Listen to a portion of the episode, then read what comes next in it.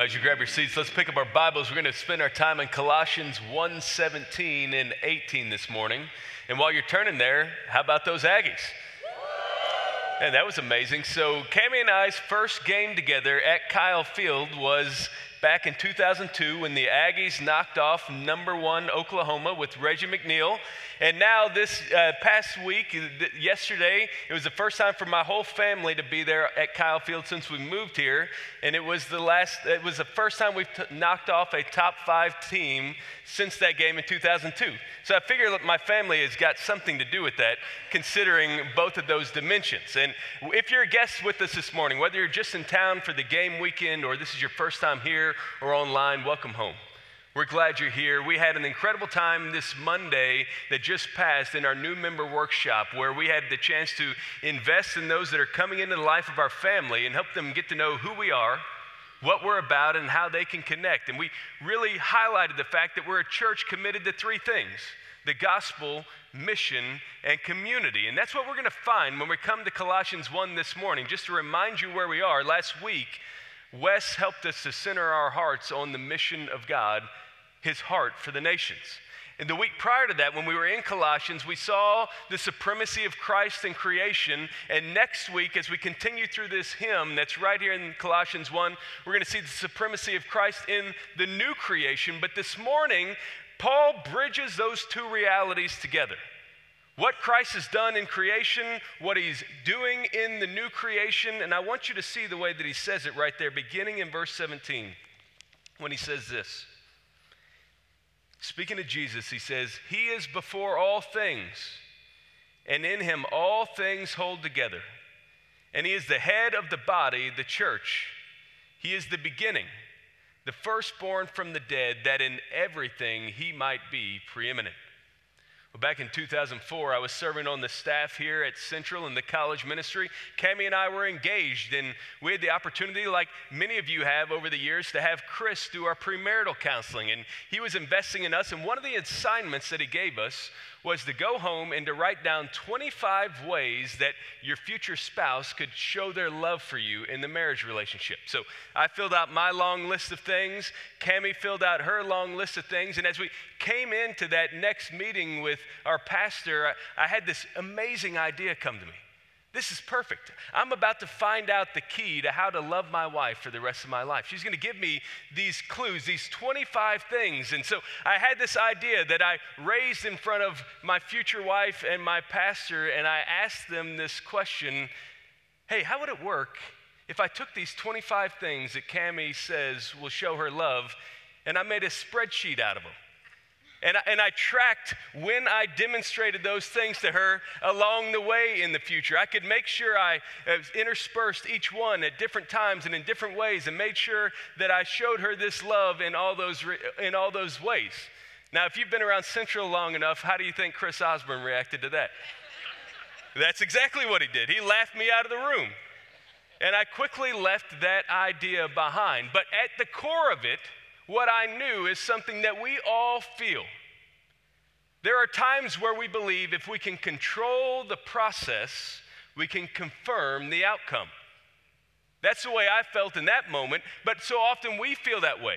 If we can control the process, we can confirm the outcome. In other words, we want to be the one holding our lives together. But Paul in this passage is giving us a different picture. What he's showing us this morning is that one of the most difficult lessons to learn in the Christian life is that it is not us, but Jesus who holds our life together. Now, right here, we've got in verses 17 and 18 this centerpiece of this hymn, this poem, this, uh, this Christological focus that Paul is giving at the start of his message. And as we look at this text this morning, we're going to find that Paul highlights two realities about Jesus that should reframe how we see our lives as believers. So notice the first one, it's right back there in verse 17. Paul emphasizes that Jesus holds the creation together. Jesus holds the creation together. Notice how he says it. He says, He is before all things, and in him all things hold together. He's highlighting the preeminence of Christ that's seen because he exists before all things. Now, this is something he's already been talking about in verses 15 and 16 that Christ is preeminent both in terms of time and significance, in his, uh, that he preceded all things and that he is above all things. And he speaks there that he was before all things, and before he says, In him all things hold together. So, what the picture that Paul is giving us here is not just of the preeminence of Christ, but the providence of Christ, that he is the one who is holding this world together. So, what does that mean? When he talks about holding all things together, what's the picture there? It, it's that of placing things together, of affixing them, sustaining them, upholding them. Uh, maybe if you wanted to look at it some other time, you could turn to Hebrews 1 3, where the author of Hebrews says this about Jesus He is the radiance of the glory of God and the exact imprint of his nature, and he, he upholds the universe by the word of his power. That's the picture Paul is giving here, holding together, of upholding all things. Now, I'm a child of the 80s and the 90s, and one of the things my mom was amazing at was using a hot glue gun. I know some of you women had those and have used them for decades. The hot glue gun only came out in times of deep need. When, when the tape couldn't hold it, the Elmers couldn't keep it together. When there was a, a, deep need for incredible sticking power, the glue gun came out. And as a young child, I always wanted to find ways that I could get into the action to use that thing, uh, especially if I could use it against one of my brothers if they were bothering me. But the, you take that little plastic tube and you'd put it into that hot cauldron, and it would heat that thing up, and inevitably you'd get, I'd get it right on my hand, but she would affix it perfectly every single time. It would take two things that were seemingly totally apart and bring them together. It was that glue that held them together. And if you were to go look at this term, holds together, in the original language, what you would find is that it carries the connotation of glue, of that sticking power. There's a sense in which what Jesus is saying is that, that Paul is saying that Jesus is the glue that holds the world together. That's the picture that he's giving there. And so, what does that look like? If Christ is the one holding all things together, it's a reminder to us that he is the sovereign Lord of the universe. And that's true when he's a baby lying in the manger. It's still true when he's a 12 year old in the temple. It's still true when he is stapled to an, a Roman instrument of torture as, a, uh, as perceived as an insurrectionist in resistance to the Roman Empire. He is the one who is holding all things together. Every ocean tide, every planetary orbit, every gravitational pull, every pulse of blood, every job hunt, every longing for a spouse. He is the one that holds all things together. See, Colossians 1:17 is not just referring to Christ's work in creation, but his ongoing work in providence. And what is the providence of God that we see Paul speaking of here? Well, the idea of providence is pictured in at the intersection of where God's goodness and his greatness come together that He is for us and He is powerful enough to bring things about, that He sees the needs of the world and He meets them in a way that accomplishes His will so that He can receive the glory. See, what Paul is reminding us of here is that when it comes to creation, Jesus doesn't just shape it, but sustains it. He doesn't just create it, He controls it. He doesn't just make it, he maintains it. All things are held together by the Son of the living God. Yeah, I abandoned that effort to craft those spreadsheets as I headed into my marriage, but one thing I couldn't let go of was this verse, Colossians 1:17. Back in that day, we didn't have hashtags for our weddings. We didn't have getaway weekends for engagement parties or uh, bachelor gatherings, but we did have a theme verse for our wedding. And it was right here in Colossians 1:17. 15 years ago, Cami and I committed our lives before God, saying to our Lord and Savior that we believe that you will hold all things together in our marriage. That if we keep Christ at the center, you will be faithful to sustain us through every high and every low, through every place we've ever lived, every job we've ever experienced, this was a theme verse for us, clinging to the providence of God. And the call to each one of us this morning is to cling to that same reality ourselves. But let's have a reality check this morning. So often, we feel as if we live in a world that is out of control. In fact, that shouldn't surprise us because from Genesis 3 onward, it is. When sin enters into the world, it fractures the universe, and there is a brokenness that affects all of us. And there are moments where we feel like the world around us, or perhaps even within us, is falling apart. See, the danger, though, is in those moments we feel like when those things are out of control, we should look to ourselves. That we are the answer to our problems, that we try to take control and hold all things together ourselves. That we try to be that glue that sustains our family, that sustains our faith, that sustains our friendships, that sustains our future. But what we find from this text is a different picture. That we on our own are not enough to depend on in those difficult moments. Instead, Jesus is the only one that can hold all things together. Paul is calling us to quit depending on ourselves and start depending on Christ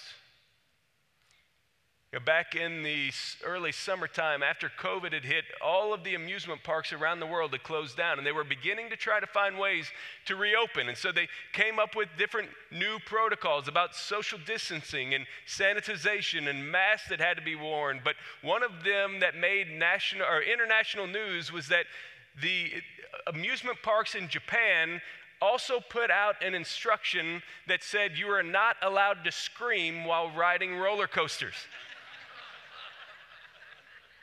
They thought that would create too much risk at spreading the virus. And so the instructions were that you should scream on the inside. And I thought, well, you can't think of a more fitting image for 2020, can you?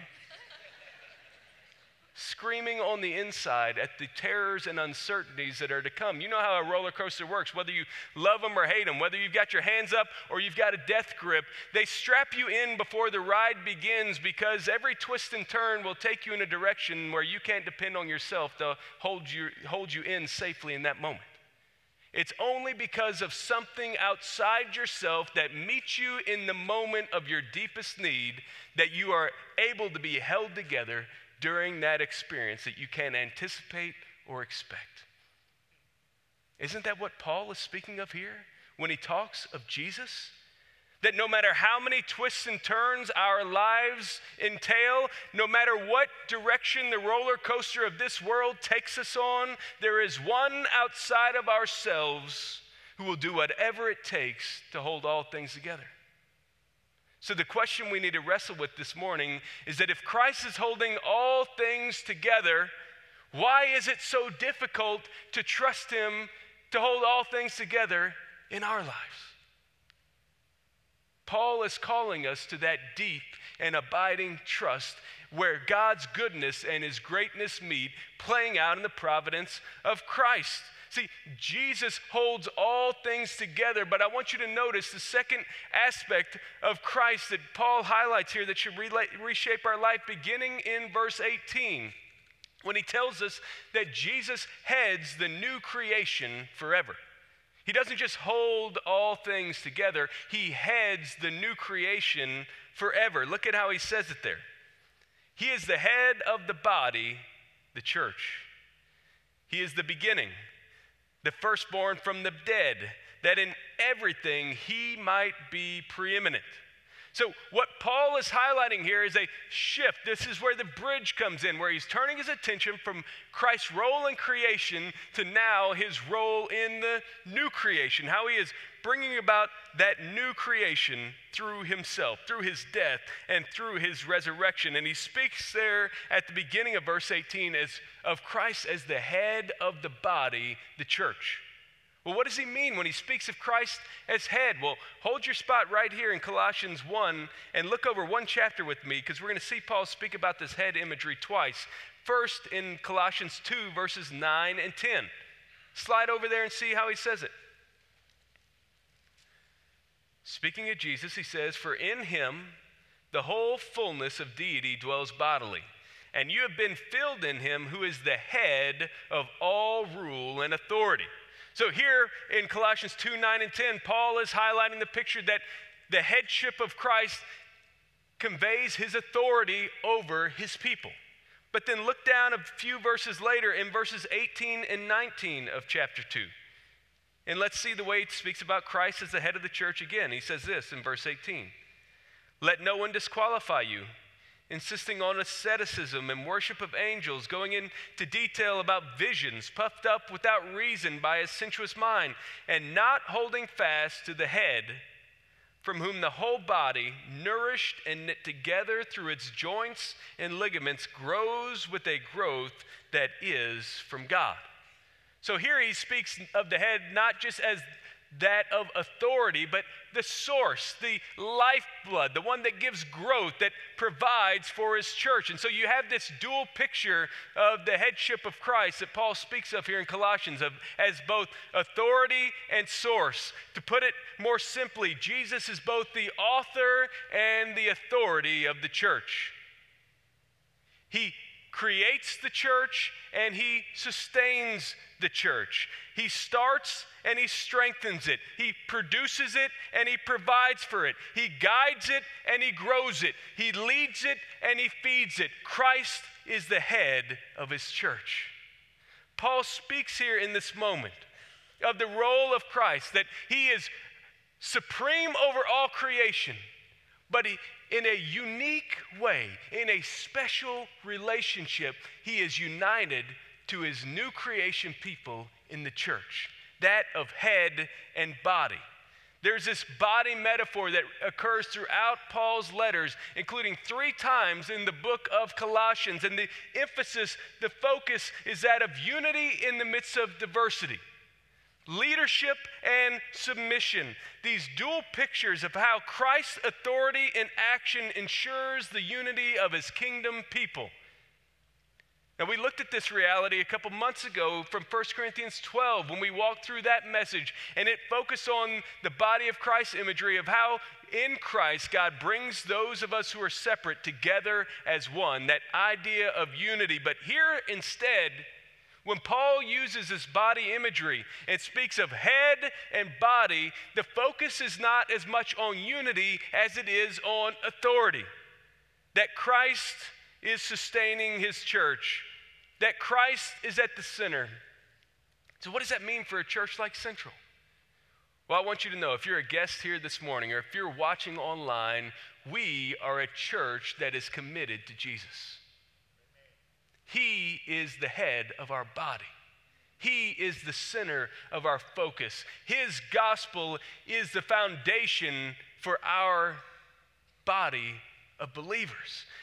In addition to that, we need to recognize that if the church is alive, that has all sorts of implications for how we carry out our mission. Because Paul is speaking here of head and body, living organisms, Jesus seated at the right hand of the Father, living, ruling, and reigning, now manifesting that in the life of a church like this. We're the kingdom of God in miniature. We are that foretaste, that initial expression, conveying what it is that God is going to do in all of creation. Now, how many of you know somebody that over the course of this COVID season has delayed some sort of medical procedure because they just weren't sure it was safe? Maybe they wondered if the cure was actually more dangerous than the problem they had, whether that was something as simple as a, a, a, dentist checkup or a well check, or maybe it was an elective surgery or some other thing. I saw statistics recently that said 40% of Americans delayed caring for their body during this time because of their concerns about these external threats around us. So often, when we see external threats, it can lead us to not care well for ourselves internally. But when Paul speaks here of Jesus as the head of the body of Christ, the church, we need to recognize that Jesus cares more about his church than even we do. You might have grown up in this church and spent 50, 60, 70 years here. Maybe you were baptized right up here in this baptistry. Maybe you can still remember the days on Coulter. Maybe you've been in a leadership position for decades here. You know you care deeply about this church. You know you want to see Central thrive. But what Paul is reminding us of this morning is that no matter how much we love the church, Jesus loves the church even more than us. And he is committed to his body. He is seeking its good, to care for its needs, to bring us back to our centrality on Christ because he is the head of the church.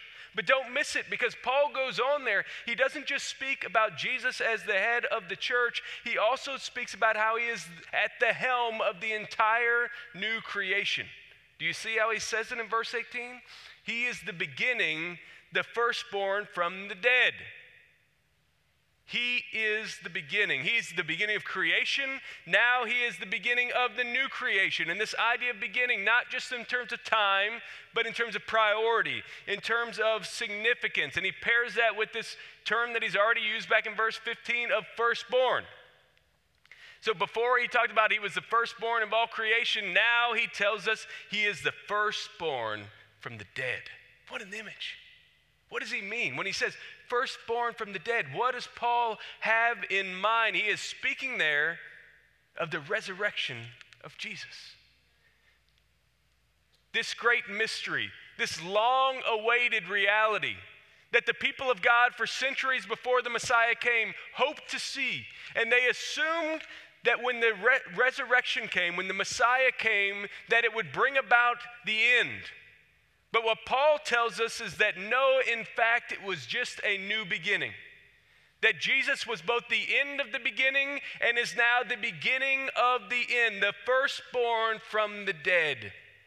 So take yourself back to that moment in Jerusalem on that first Easter. Jesus has been laid on the cross, his hands and feet pierced, that crown of thorns plunged against his head He's pierced in the side. He is bearing the weight of your sin and mine. He is offering the gift of salvation, exchanging our sin for his righteousness, and he is thrown into the grave. It is covered over by that stone. He is left for dead. But on that Sunday morning, remember what happens. A heart begins to beat again a mind begins to think again. A nose begins to breathe again. An eye begins to see again. A hand begins to feel again.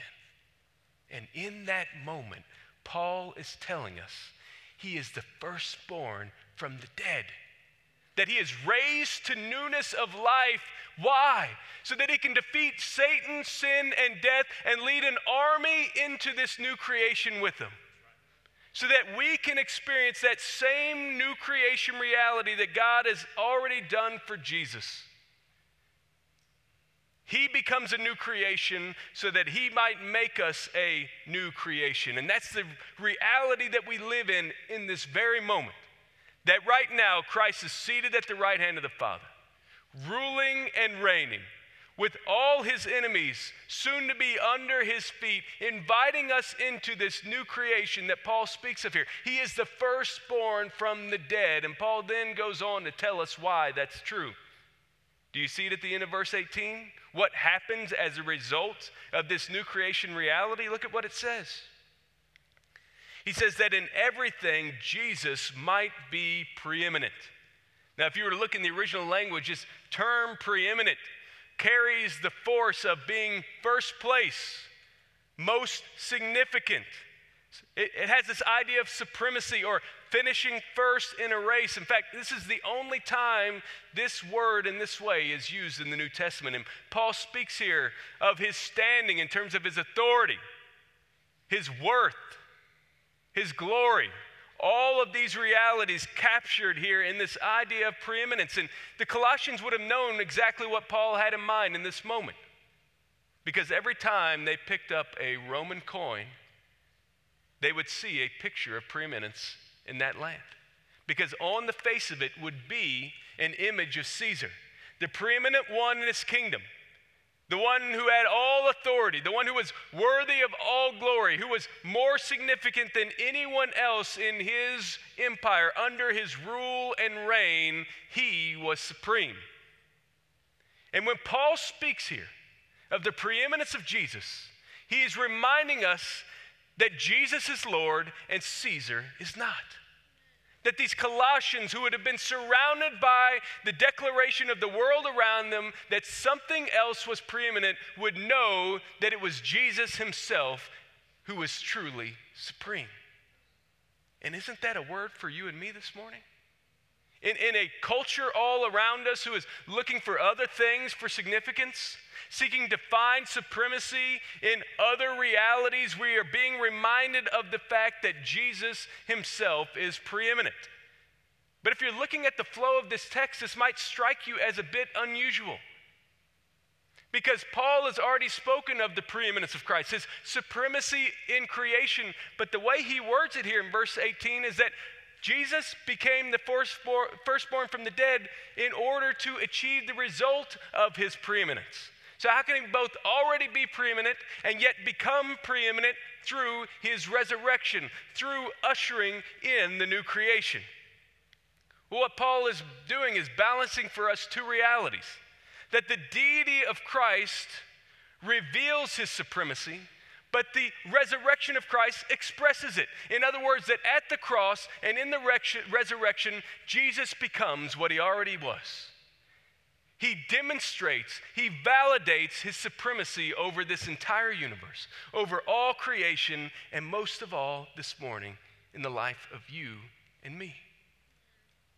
The question we need to wrestle with is Jesus preeminent in your life? If somebody were to look at the way you use your time, your talents, and your treasure, would the only possible conclusion that they draw about the reality of your life be this is someone who is gripped by the preeminence of Jesus? And if the answer to that is no, what's holding you back from making that true today? What's holding you back from surrendering to his kingship right now, committing to submit to him and follow his authority and leadership every day of your life. And my family spent about a decade living in Northern California. It was after I had already come to school at A&M, and while they were out there, they had to be ready for earthquakes. You never knew when they were coming. And I, when I was out there, I experienced a few small ones, but I've never been a part of a big one. But they tell you every earthquake is different. Uh, some kind of bounce you up and down. Some make you feel like they're rolling. The, the intensity, the duration, the feel of them is different in each circumstance, but you know one thing you can always count on about an earthquake? It happens when you least expect it. You can't anticipate it. You can't plan for it. You can't prepare for it. Now, here's something interesting about this letter that Paul writes to the Colossian church. It's written in the early 60s AD, and the scholars in that time period believe that not long after, within a year or two after Paul wrote this letter to the Colossians, the entire town of Colossae, in fact, the whole region around it, was devastated by an earthquake. Something they couldn't expect, something they couldn't anticipate, totally disrupted their lives, their expectations, their direction. And yet, God knew the word that they needed before the tragedy came to sustain them in the moment. I can't help but wonder were there Colossians that walked out of their crumbled homes and looked at one another and said to themselves, He is before all things, and in Him all things hold together. God met them with His word before they encountered the difficulties of life. And I can't help but wonder, as we gather in this room or as you watch online, who is it that may have an unexpected earthquake heading your way? Maybe it's that text message that says, hey, we need to talk. Or maybe it's that bad report from the doctor. Or maybe it's that broken relationship or that pink slip. You can't anticipate it. But what we're reminded of here in this moment is that Jesus meets us in his need.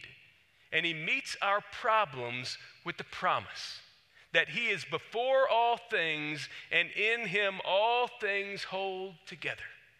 And the call of the gospel for each one of us this morning is that if our lives are shaken, we can trust that Jesus knew what was coming and that his goodness and his greatness will meet us in the moment and sustain us by his Spirit because in Christ he is holding our lives together. Let's pray right now. Father, I don't know what's going on in the hearts of those in the room this morning.